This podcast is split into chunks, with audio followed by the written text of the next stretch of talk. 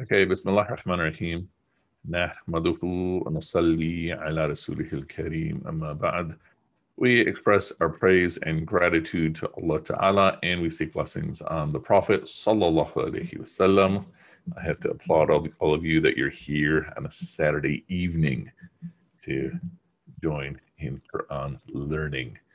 So, mashallah, very, very impressed. Okay, so let us jump right into the, the material. and screen the screen of Al Quran. All right. Uh, so Nod, let me know you can hear. You can see the yeah. Very good. Okay. So first, I just want to move a little bit forward in terms of what we were covering, and then do a lot of backtracking today. So we recently looked at the ayahs about uh, the Battle of Badr. We looked at the ayahs about the love of these desirable things in this world, and that what is being offered with Allah is not only permanent, but it is far superior. And we had the extensive discussion yesterday of, you know, uh, when we think of the way Allah describes Himself as Basir or Khabir, which one seems more close to us? And so now uh, I want to add these next two ayat. So we left it off with Wallahu basirun bil ibad. And so Allah is all seeing of his servants. And so now I'd like to add some depictions, some descriptions of his servants.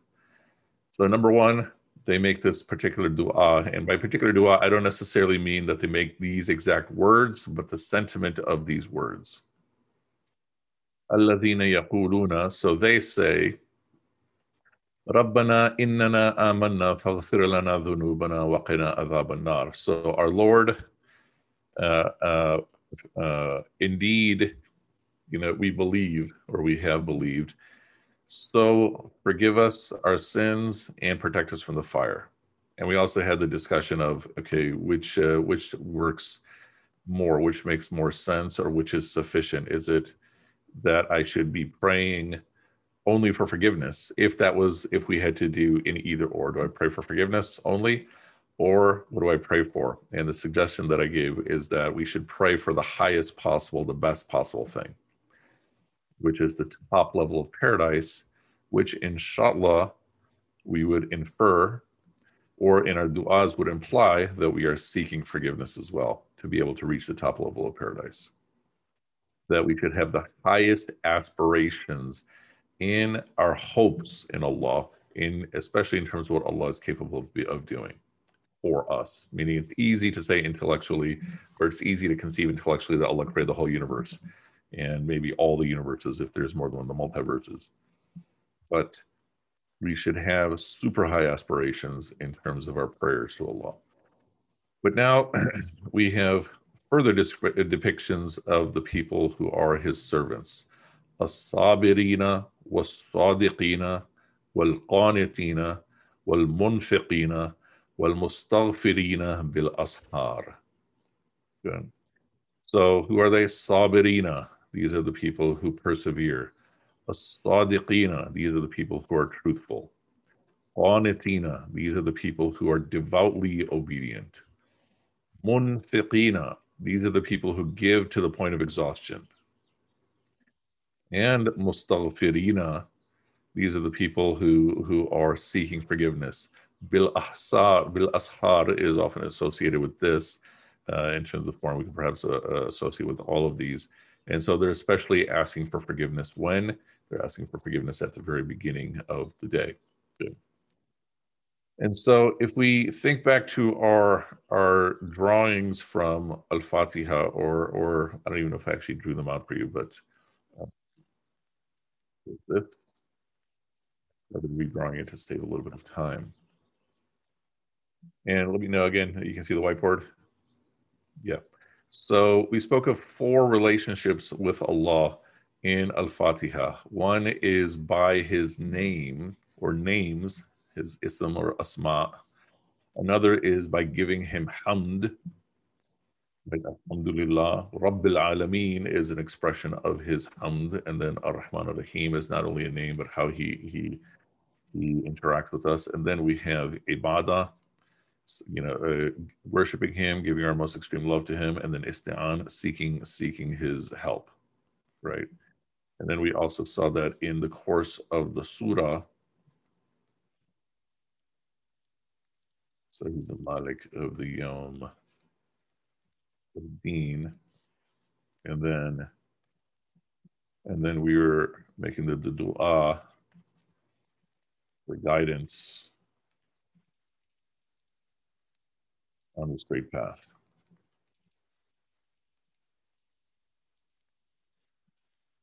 So I'm not going to list out all the du'as that we've had in the surah, but we've had a couple. But in this ayah,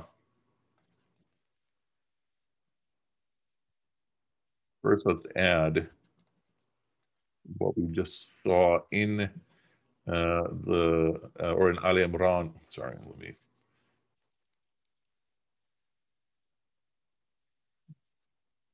we have some new additions to Ibadah. And those of you who have the actual text in front of you, you can follow along.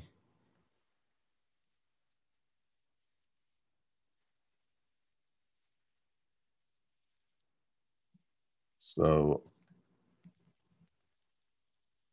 so the people who are who persevere, people who are truthful, the people who are devoutly obedient, people who spend to the point of exhaustion, and the people who are seeking forgiveness.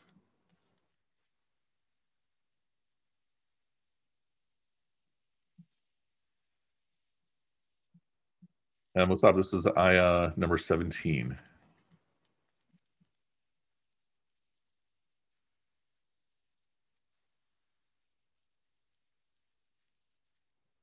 So these are the people who are seeking forgiveness in in the beginning of the day in the pre-dawn. So so now we have ways in which to worship. So what is the point here? When we are looking through the lens of fiqh, then ibadah is effectively the five pillars, right? And in addition to the five pillars, it'd be recitation or or uh, other practices with the Quran, memorization of the Quran when we're looking through the lens of having a relationship with Allah, now we have all of these things. Sabr is not usually classified in fiqh anywhere. You have trouble finding it. Speaking the truth is classified in fiqh, but here we're speaking of it as an actual relationship with Allah. And so, so now for your own personal assessment, Ask yourself how strong you are in each of these categories. Especially these days in Ramadan, as we're finishing the middle 10, you know, what is the nature of your patience and perseverance? What is the nature of your honesty? And honesty is includes, you know, how how refined is your honesty versus how how you know how much massaging happens. How devout is your obedience?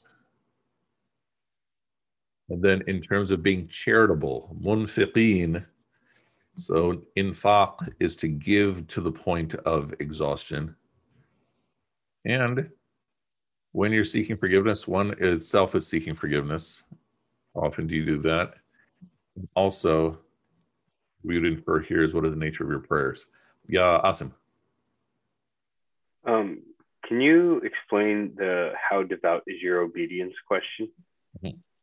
So, so here, uh, think of it in terms of fasting, and and how far do you take the fasting? So we have, you know, this is the time of the month on social media, where, or time of the year on social media, where everyone quotes Imam al Ghazali's, you know, tiers of fasting. So one tier of fasting is basically you do the basic minimum fard, right, which is you stay away from food, water from sun up to sundown, right, the basic fard fast. Okay then the fast above that is you're controlling your anger, you're controlling your tongue. Right? And the fast above that is controlling your thoughts. And so, so, so there's the minimal level of obedience, which would be to complete the fard assignments. And then getting into sunnahs and what we would call nafil or mustahab. So increased precision. Make sense? That is if we define it through the lens of fiqh. If we define it through the level of aspiration, so in the same way that we mentioned a moment ago, that when you're making dua to Allah, you should have high aspirations. You should have high ambitions in terms of what you are seeking from Allah. Then the same thing applies here in terms of your obedience. That you seek to have increasingly in high obedience to Allah. Make sense? Okay. okay. So again, what are we doing? We started with Al-Fatiha as the lens through which we look at the whole Quran.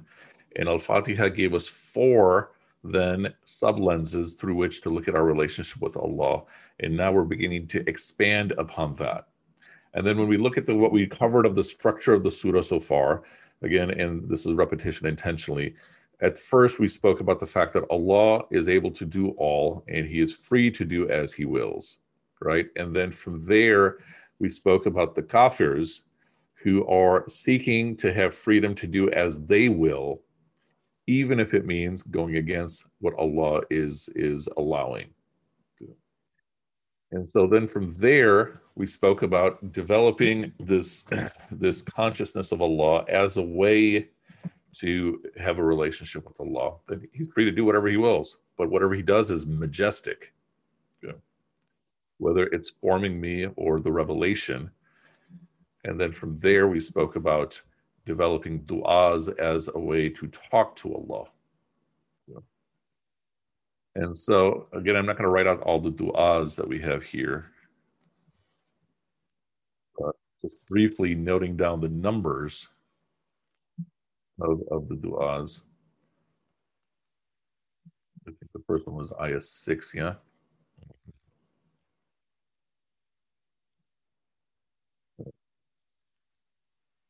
No, ayah 8. So we have dua in ayah 8. And there we're basically asking, Allah, don't let us get misguided. Okay, not lose guidance. I probably the whole thing. And then related to that in nine,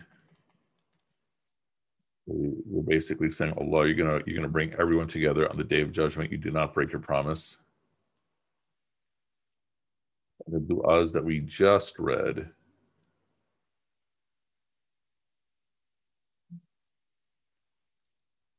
Is ayah 16. We're seeking forgiveness.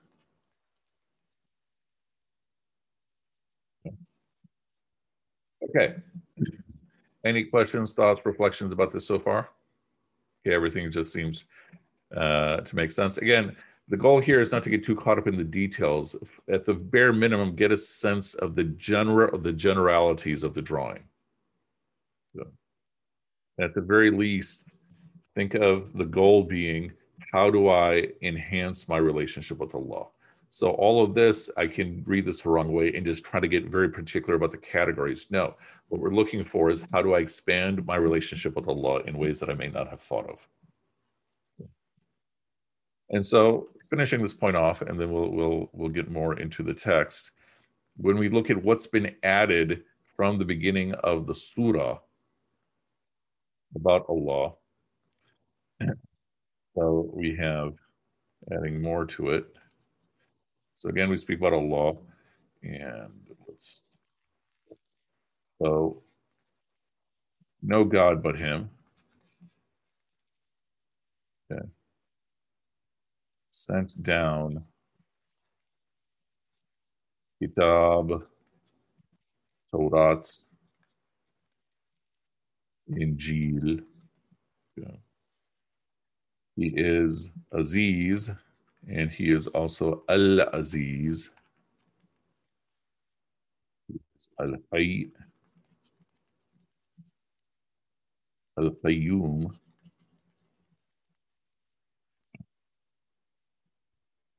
And those are some of the big ones. Um,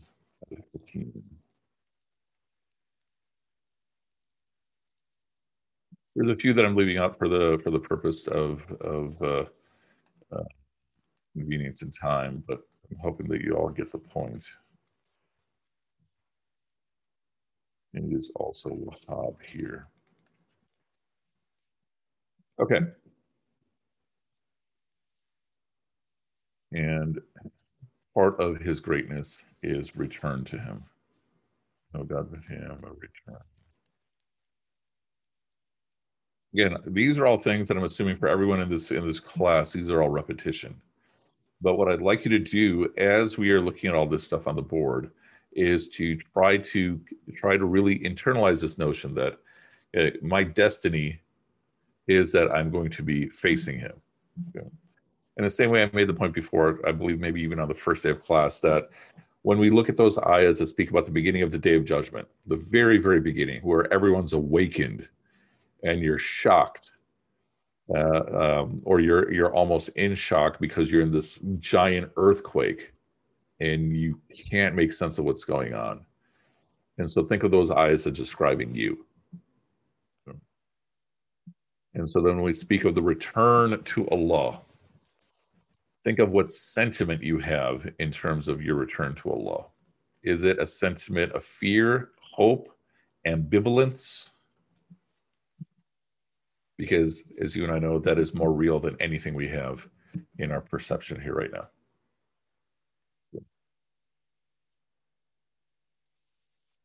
And so when we speak of the book, the Quran, and the Torah and the Injil, that we speak of them, we think of them as these majestic deliveries as well as ourselves. Okay.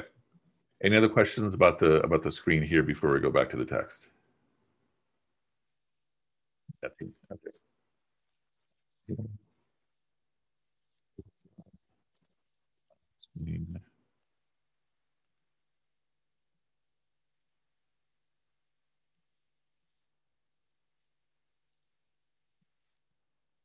Okay. Now let's try to, in the same way we've been reflecting upon the different names of Allah and how they fit and fit with each other. Now we're going to do that with these attributes of the worshippers of Allah. So, one aspect of the worship of Allah is perseverance which I think is probably the easiest for us to to, to think about because this is what we are, are, often referring to. But the idea here, I think, is perseverance, not only through what hits you in life, but perseverance in continuing to do the the obligations. And so think of perseverance as, uh, or the, the sabir as a personality type so if you were to look at through your circle of friends and family members, you don't have to tell us who. Is there someone that you can think of who seems to be the most sabir? The one who really seems to persevere through whatever hits them. And I'm asking each of you to it's like actually think of someone in your circles of friends and family and such but somebody you know. You're not like, okay, Mother Teresa, you know, someone who you actually who who whom you actually do know personally. And then likewise, Sadiq, someone who seems to embody truth, or who is there someone in your circle of friends who is very truthful? And see if you can identify someone. Because that's your competition if it is not you. Uh, yeah, awesome. Uh, should those necessarily be different people? No, not necessarily. Okay. It could be that you might just wind up with one person for all of them. And that person must be pretty amazing. Or if that's the best you can come up with, then maybe you need more friends, right? But the point is that that the point is uh, that one person uh, ideally will have, you know, any of us will ideally aspire to become all these people. And so then the third one, someone who seems to be seeking excellence in their obedience of Allah. Can you think of someone like that? Meaning someone in your circle of friends, who would that person be? And if you objectively are thinking it to yourself, that's fine too, as long as you're objectively assessing yourself. Yeah, I mean, most of my friends are a bunch of liars, so that makes me. No, no I mean the sense that uh, maybe maybe you're the one who is fourth category here, the most generous. Generous with what? Wealth and time.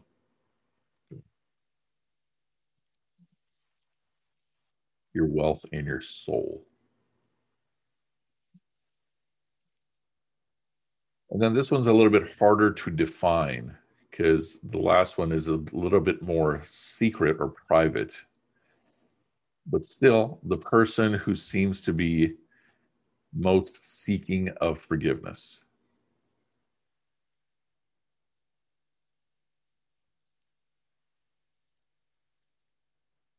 And so for each of these five, yeah, awesome. So for each of these five, one, two, three, four, five, see if you can I literally identify someone in your world who is that person or has each of the uh, one of these persons. And then that is your competition. Awesome. When you say seeking of forgiveness um, are there sort of characteristics that they can embody in their relationships with others that would point to that? Or is it is it just something internal that we have to try and read so if we look at the whole attribute, seeking of forgiveness at the beginning of the day or in the middle of the night, then see if you can think of someone who you think that is. Because then our next round is going to be uh, not necessarily in their relationship with Allah, but in their relationship with people. Uh, Dr. Mahan. Yeah, you, this just occurred to me for the first time with the seeking forgiveness in the mornings, ashar.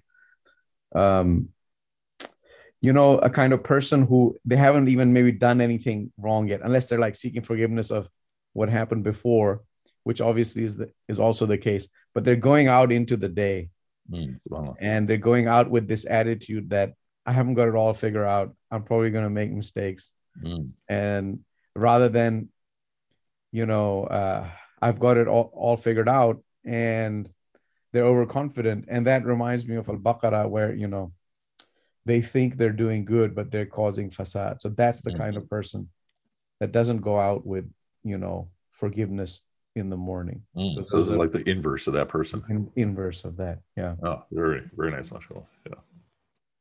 Uh, Mahmoud. So I just want to clear like uh bil ashar, is it is it like the first part of the day which is considered to be like Qiyam al-Layl? I just want to clear this up. Maybe I misunderstood. So I'm gonna I'm gonna have to go through the the commentaries in in what they seem to be saying because when I think of ashar, I'm thinking of essentially of sahar. I'm thinking of the early part of the day. I think of morning. What do you when you uh, in terms of the Arabic? How do you understand ashar? Uh, it's it's very simple, like suhoor, like the, yes, the, exactly. the word suhoor. You know, it's like the first part of the night, which is between maybe 1 to 2 p.m., you know, a.m. Mm. I mean. A.m. So, a.m. up there, yeah. Yeah, so that, that's kind of like what I'm trying to understand. So, yeah, uh, let me see what else I can find in the commentaries, but I think your reasoning here is sound. Okay, so so now second round. Uh, think of in terms of interpersonal relationships. Who is the sabir among your circles? And essentially, what I'm asking is when we go through the first round, you know, who are these people in their relationship with Allah as far as you can gather? And then the second round, are they the same people for each of the categories? Not. So when you think of the people you interact with, your friends, family, and such, eh, who seems to be the sabir in terms of dealing with family family matters, or who is a sabir among the friends? Of course, with the younger people, this might this might actually be harder because they their friends are like TikTok superstars, but you know still they can pretend. So, and then likewise, who is the sadiq in the family? Now, when we're speaking of interpersonal relations, then we're definitely saying this person is not necessarily Muslim.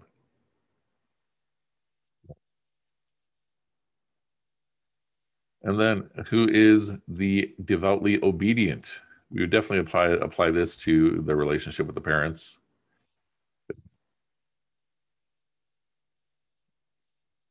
And and again, see if you can who uh, even if you were to just listed among your siblings, assuming you have siblings, who would be getting the prize for each of these categories. And who's the one who is most seeking of forgiveness? Meaning they're acknowledging the wrong.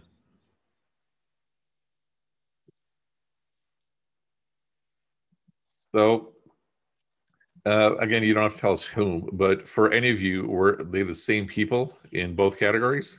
Like in terms of sabirina in terms of how we sabir in terms of with Allah, sabir with people, or sadiq with Allah, sadiq with people. And no, yes, maybe. Yeah, zoned out. Okay. Okay. so that completes that section now, that subsection, where we're effectively laying out foundations of how to grow in spirituality as a believer, including the stuff that I drew on the charts. Now we're adding another level to that. Shahida Allahu annahu la ilaha illahu uh, wal malaikatu wa ulul ilm. So Allah is witness that there is no God but Him, as are the angels, and as do those who have knowledge. So we've been making this point on the side about knowledge and the nature of knowledge. And study Quran last part of the night just before dawn. Okay, so so essentially suhoor time, recommended time for the hajj. Yeah, okay, good. Okay, and so so we were speaking about scholars and knowledge. So we spoke about ilm. These are the people who are who are sort of firm in knowledge. And then we spoke of ulul albab, these people that seem to be conscious and conscientious. And now we have the people of ilm, the people of knowledge. And, and Imam al-Ghazali draws attention to the status that the scholars have, the people of knowledge, in the fact that they're named literally third, right after Allah and then the angels. Yeah. And and so, how do you all interpret that? Does that mean that that is a status of respect we should be giving scholars, or what is this saying? How do you read what this is saying about scholars? Meaning, is it that by the virtue of me learning, I'm almost at the point of being angelic? you think? I think the the value of knowledge itself and um, um, the use of intellect and reason to begin with. I mean, like, um, yeah um, those two things. Okay but what about those two things? I mean the reason why um, it is um, like you said it is mentioned right after allah and angels. So why it is given such an importance uh, is it to it, it is given to the scholars or not? So i think that it's just uh, pointing toward the importance of knowledge itself. So just knowledge I mean, itself is the virtue. Okay. Yeah. Late. Um, I don't know. I, I kind of read it as the, it's like a burden that they have to bear, um, since you know it's it's like the continuation of the so God bears witness that there's no God but Him, and also the angels do, and also those who have knowledge, and so it's uh, I guess it speaks to the, the gravitas or the responsibility that scholars have. Mm-hmm. All right. Your thoughts? Mahan Mirza, how do you read this? You have quite a bit of interaction with scholars, even if we don't include you among them. But if we do, all the more so, 24 7. I'm I'm thinking about it. It's certainly, right. It certainly seems to imply the elevation of scholars. Mm-hmm. Um, assuming that ulul ilm refers to you know human beings. Mm-hmm. Yeah, fair enough. Nice. Yeah. Um, Mohsen Ansari. Yeah, I think it's it's really saying that you know knowledge is what leads us to to recognize the the truth of of Allah, the oneness of Allah. That that really makes it clear to us, right? Mm-hmm. And so people who gain knowledge about uh, about Allah, you know, uh, or in then that path, the uh, the Allah will sort of uh, you know they, they they they will come to the conclusion that there is no no God but but Allah. Okay. Yeah. Okay. So then my acquisition of knowledge, the consequence of it should be increasing recognition that there's no God but Allah. Okay. Asim. Um, I also I think it might have something to do with sources of knowledge. Okay.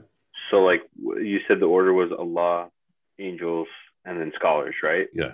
Or ulul so like so we would interpret yeah. that to be scholars, yeah. Yeah. So like our our primary source of knowledge is obviously Allah Himself, right? Mm-hmm. And then that comes by way of angels, like kitabs are brought by angels, and then they're interpreted and understood by scholars. Mm-hmm. Mm-hmm. So we have a chain here, right? And in between, at the first level of the chain of the human part, we put prophets. And so it follows then that the prophet, peace be upon him, is speaking of scholars as inheritors or scholars as are the inheritors of prophets. Yeah. Were you about to say something else? Um, yeah, I was going to ask uh, why it didn't, why the order didn't go prophets before scholars. Yeah, well, knows best. Yeah. I have a comment. Yes, please. Uh, this is Stephanie Mirza. Yes. Um, could could it be read as um, those with knowledge, people like Al Khidr, mm-hmm. who were not necessarily prophets, but not scholars either, that you and I would refer to as scholars. Mm-hmm. They possess uh, knowledge um, more mystical sure. Knowledge. I mean, I think it would be definitely agreed upon that he would be one of the ulul ilm, one of the people of knowledge, right? that if we if we remove the idea of a scholar as someone who has certification but as someone and and focus on the fact that someone is a carrier of knowledge whether it is mystical or whether it is legal what have you i think khidr would definitely be in that and uh, is uh, does anyone need more explanation on who khidr is khidr is the person who in surah 18 prophet musa peace be upon him is going to visit he's not mentioned by name in the quran but he's mentioned elsewhere where he's identified elsewhere. Yeah, I would agree. Mahan. Yeah. Also, one thing, you know, when we when we speak of scholars, in our mind we have, you know, certain people who are classified as scholars in our society, where they're people of sacred knowledge, they know technical details about fiqh, and um, they can give fatwas. But um, you know, um, here it says qa'iman bil qist, and that the translation here says, you know, is referring to God is the one who is, you know, upholding justice, but it can also apply to uh, the people of knowledge. Mm-hmm. Um, well, yeah, go ahead and keep going. So, you know, the, just thinking of scholars as people who are engaged in a world in a certain way, that they're advancing justice and not simply mm-hmm masters of technical details of things. That's also important. This was this is literally what the next round of questions was going to be. That when we add this next part, right, the establisher that Allah is upholding justice, then would we also suggest, would we also infer that that applies to the angels and the people of knowledge? And it sounds like you're saying definitely yes, and I would agree. Yeah. That there is a value to the scholars who have technical details. But one point we made related to what uh, Mohsen Ansari made is that a consequence that should happen of me acquiring Islamic knowledge, whether or not I'm ulul ilm, is that this should increase me in my relationship with Allah. Whether in terms of quantity, whether in terms of quality, whether in terms of focus, what have you. Right? Like the chart that we drew. I'm increasing in hamd of Allah. I'm getting to know Allah more. I'm increasing in obedience to Allah. I'm increasing in in in, in supplication to Allah. Uh, but what I'm also inferring from this is that the consequence of being a person of knowledge is that there should be a direct relationship between me and efforts to uphold justice.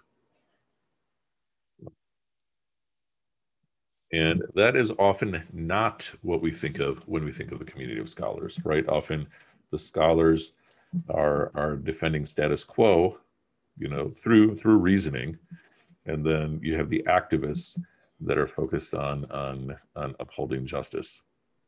I have a question. Yes. So, um, in a few classes ago, you had mentioned that yes, Islamic law upholds the status quo. Yes. And so, how can, um, where was there a shift? I guess in in scholars really uplifting the status quo within our societies instead of following this Quranic injunction? That's a good question. I think it's more, uh, I would look at it as more uh, in terms of not as much as a shift in terms of scholars as much as what has uh, been removed. And so the legal scholars historically seem to almost always, if not always, be focused on preserving a healthy status quo meaning the legal scholars were not synonymous with being the people of revolution or what we would in our language today call the social activists. But it seems as though for much of their history until colonization, it was the Sufis that were the social activists. And social activists, I'm including social service, I'm including the people who are the organizers in using today's language, use uh, forming unions and guilds and such. That it seems as though Sufis using their own reasoning for why, uh, seem to shift from the work on the streets into uh, focus on, you know, your individual relationship with law. And so, what is the argument for why? Because we're at this latter point of human civilization where injustice is too big. But because of that absence of the Sufis from that role, that's why we saw in the 20th century, especially, the rise of, of the various Muslim groups, Muslim Brotherhood, Jamaat Islami, and so forth and so on, and the offshoots, filling the void that the Sufis had left. So that's my take. Any thoughts, Dr. Mahan? What do you think?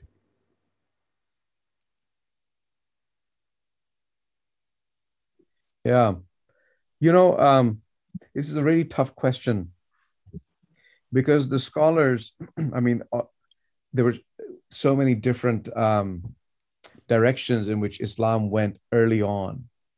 Um, and one of the challenges that the scholars had was, you know, to be pragmatic, and they still have that challenge when you're confronting, you know, very complex kind of realpolitik uh, situations, uh, p- power, and you're trying to balance you know the interests of the people and um, keep society from descending into into a kind of chaos. So there were all these teachings about rebellion that um, the scholars incorporated. But as that as that happened certainly uh, there was a um, there was um, uh, you know an attempt to preserve stability over instability because instability was seen as something that would cause greater harm. And um, and that's where that's where we are now. And those debates are still alive today. And they you know they came to the fore when we when we saw the arab spring. Mm-hmm. so that's just some musings based yeah. on your calling me out. I don't yeah, know. exactly yeah. I mean because these these are questions that that uh, a number of us wrestle with almost professionally, if not professionally. But uh, yeah, and we can even argue that uh, the rise of groups like ISIS, aside from the questions of you know who's sponsoring them, is also related to what was perceived as a failure of those of the 20th century groups and such. Uh, Asim and then Dr. Malahat.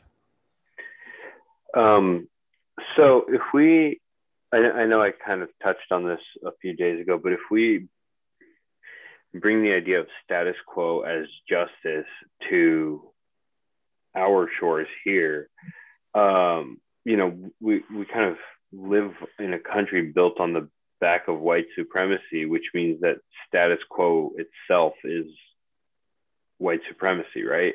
Mm-hmm. And so, how, how do we reconcile that definition of like, how do we reconcile like justice equals status quo equals white supremacy? Hmm.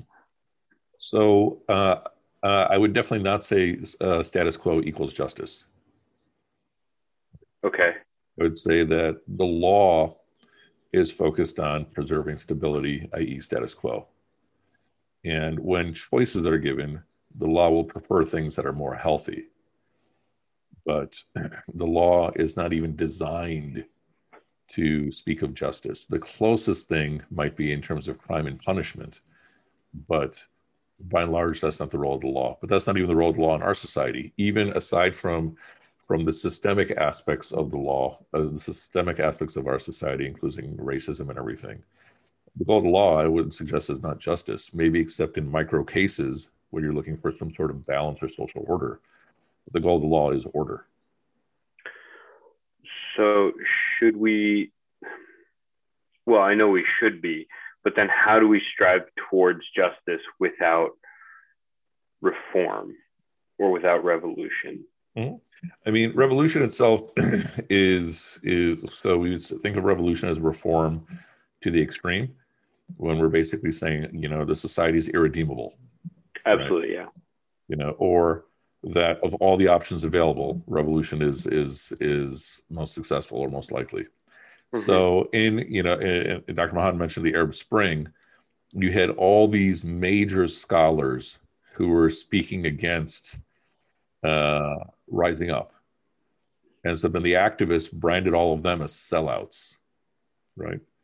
Now, whether they were or not, we can argue that through, like what, what Dr. Mahan was mentioning, through the lens of legal reasoning, what they saw as being attempted, meaning overthrow of the regime, was asking for more anarchy rather than more stability or more justice, right? and and there's the the famous case of Sheikh Ramadan Bouti in in um, Syria, who it's believed, who at first was speaking against the uh, the uprising in Syria, but and and so he got a lot of criticism and hate.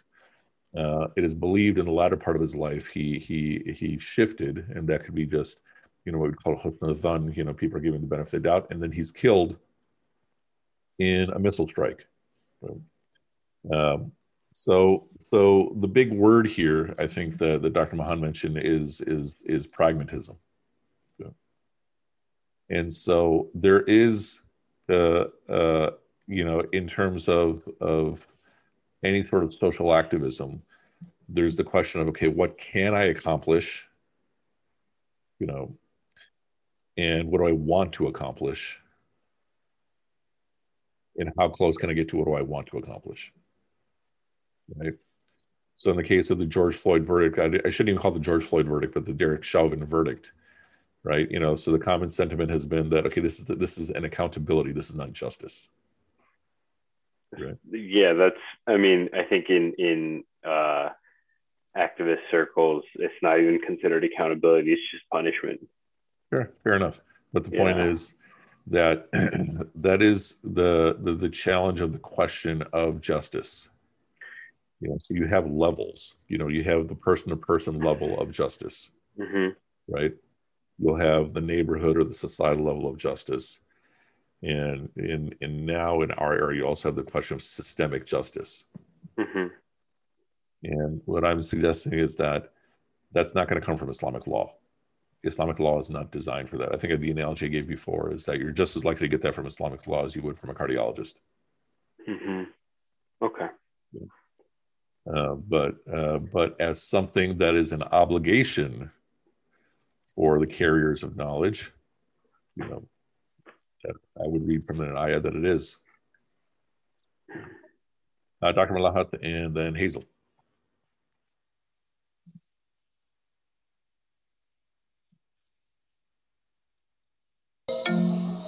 Excuse me one second. Okay.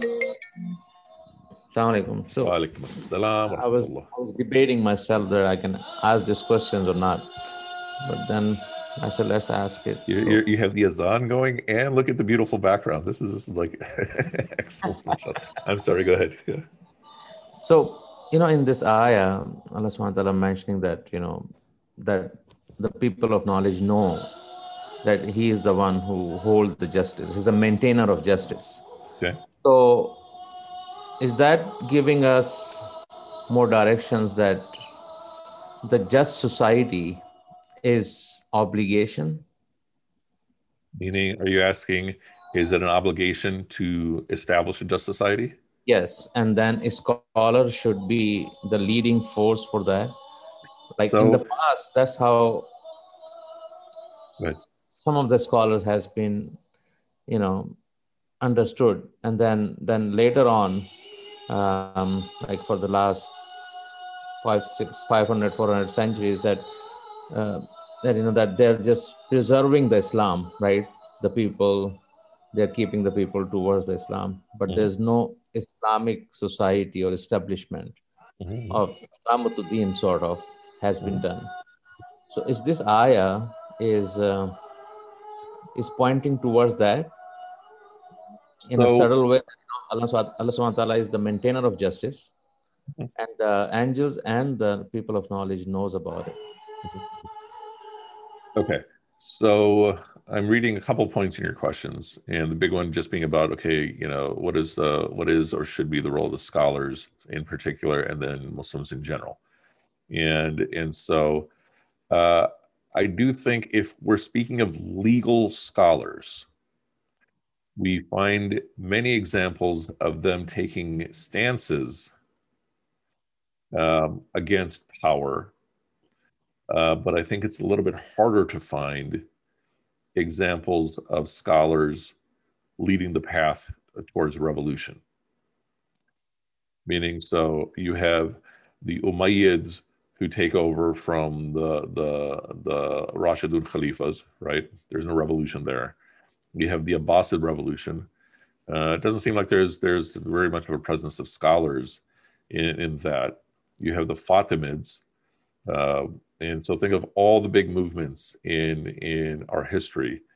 Uh, many of them seem to not be formed by revolution, but even those that were, it does not seem as though scholars were were part of the process. They may have endorsed, but I don't. I'm having trouble thinking of examples of scholars who are on the front lines. But we do have numerous scholars, not limited to law, theology, and everything, who are articulating visions of, of what society should be like. And then on top of that, even if we were to say that the scholars did this stuff in the past, but they don't seem to be doing it today, I think this still again goes back to the issue of pragmatism. That at the time of the Prophet, peace be upon him, right, which we could, I think, fairly say was a revolution, like the Sira is literally a, a, a outlining a revolution. Um, there wasn't this systemic, this huge system, global system that was dominating everything. Right. This global system that goes back perhaps to the mid 20th century or perhaps to to uh, British colonization. You know, uh, where we've talked about in a previous class, uh, of, of this idea that all the nation states are part of the system. Their banking is part of the system, except for maybe a couple of nations. And so, so the point is that uh, you know the difference between the layperson and power uh, and now compared to the year 600 compared to the year 600 it was not as big of a difference in terms of just sheer quantity of power the difference today versus you know the layperson versus versus the power structure is is immeasurably different.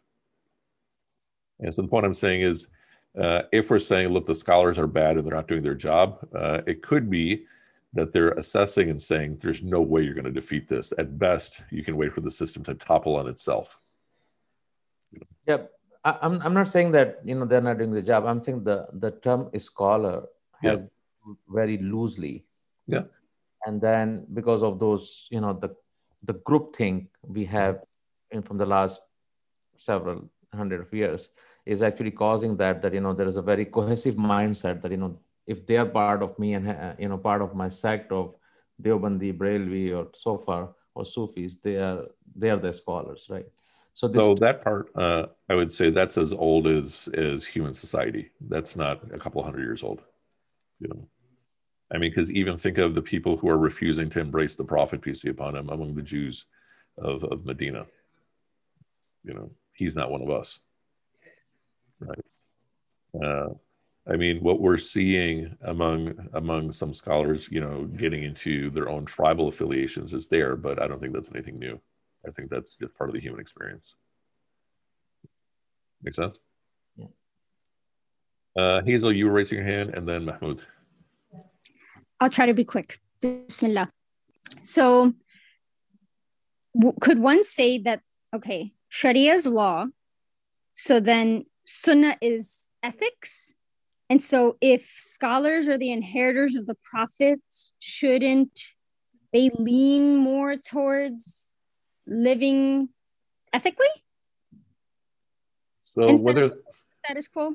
So uh, so this first part, because you, I'm guessing you have a follow-up uh, question after this. If I say yes, so uh, I don't know if I can say Sunnah is ethics. You know why? Because uh, I mean, when we speak of Sunnah like as the daily prayers, I don't see how that fits with ethics. Now, I guess I guess um let me clarify which sunnahs then. I guess like in dealing with people in adab and akhlaq in in building in being in community i guess that's what i'm focusing on on sunnah okay and I would, I would say that's also consistent with sharia but let's say hypothetically i say yes what would be your follow-up I guess I don't have a follow up.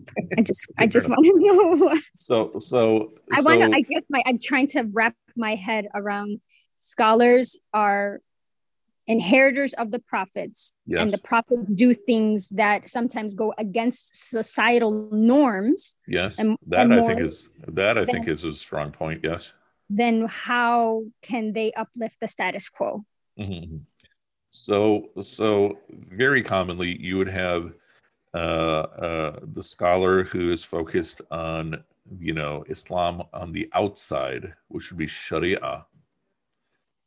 And then you'd have the scholar who's focused on Islam on the inside, which is Tazkiyah or Tariqah, right? And that which is on the outside is focused much more on stability and health through stability, whereas in the inside, it's focused all on change. And that is my suggestion why the Sufis historically were the social activists. And so that includes calling out wrongs, you know. Um, and so so think of not just one branch of scholarship like in in our understanding of scholarship today it's almost as though it's sharia or nothing right right and, and so the doctor of the heart may not be a scholar of Sharia. Although to use Dr. Omar's analogy, you know, that the, the butter comes from the milk. So the Sharia is the milk, and then the Tazkiyah and the purification comes from the butter, meaning you establish yourself in the Sharia and then you focus on purification. But the, the doctor of the heart doesn't necessarily have to be a scholar of Sharia. The scholar of the heart could still be would still be fulfilling the Sharia, but they're a doctor of the heart. And so the point I'm making is that uh, it's perhaps what is actually the bigger problem is that there's not very much focus on the development of knowledge. And so things just kept shrinking and shrinking and shrinking and shrinking to the point that what Islam has gotten re- reduced to in terms of knowledge production is how do you do your, your prayers properly? How do you do divorce and marriage properly? How do you do finance properly? And that's basically it. Yeah, and it turns and it's very classist. As a consequence, sure. Uh, by intention, I don't know if that's the case, but as a consequence, yeah. Right. You're giving me a lot to think about. I appreciate you, Muzaffar. Inshallah. We all appreciate each other, mashallah. Mahmoud. So, uh, hearing you and everyone else, I believe we, we put too much on scholars. Like, I believe their job is not to lead changes. I believe their job more to educate the people and people lead the changes because a scholar by himself will end up most likely in a jail or killed like because mm-hmm. we can look at all cases in, his, in history or like close by look at uh, close by look in Egypt and see how how everyone everything is becoming very controlled and no one can say anything against what the government wants. Yeah. So I I, I slightly disagree about how much we put on a scholar versus how much we put on everyone else that work with the scholar himself. I think that's a that's a very strong point, right? You know that uh, fundamentally the scholar is probably most likely a teacher more than anything else. And and so a way to think about it is that Salahuddin is a graduate of Ghazali's uh, curriculum. And so so the point is that perhaps the scholar should be creating these social activists advising them, but is too busy to be one of them. But uh, there is still the obligation to to speak the word of truth to the tyrant. Okay, very good. Um, let us stop right here, inshallah, and we'll finish the ayah tomorrow. La ilaha illa huwa al aziz al hakim. And so we have more reflections on Allah as Aziz and Hakim which seems to be the, one of the threads so far in the Surah. Okay, very good. Good discussion, inshallah. And we will continue tomorrow. I'm apologizing because some of you might be noticing that uh, I've been having some problems with the recordings, and I think it's nothing but tech illiteracy. I believe this recording should work, but you know, it doesn't. You know. All right. Subhanakallahumma wa bihamdika. Nashhadu an la ilaha illa anta. Nastaghfiruka wa natubu ilayk. سبحانك اللهم وبحمدك نشهد أن لا إله إلا أنت نستغفرك ونتوب إليك. سبحانك اللهم وبحمدك نشهد أن لا إله إلا أنت نستغفرك ونتوب إليك. May Allah tell reward you all inshallah and we will continue tomorrow. Wassalamu alaikum wa rahmatullahi wa barakatuh